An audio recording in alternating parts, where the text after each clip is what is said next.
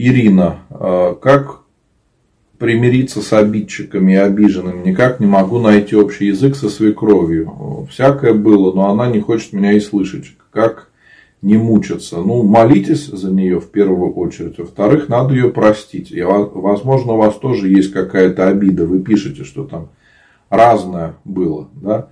Вот когда вы ее полностью простите, то и ее поведение, скорее всего, изменится.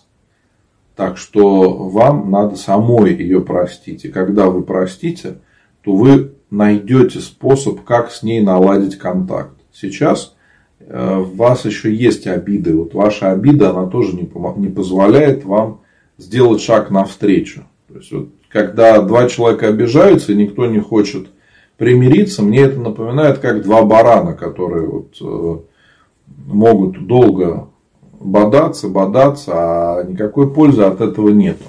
Кто-то должен уступить, кто-то должен простить и сделать первый шаг к примирению. Очень часто это помогает.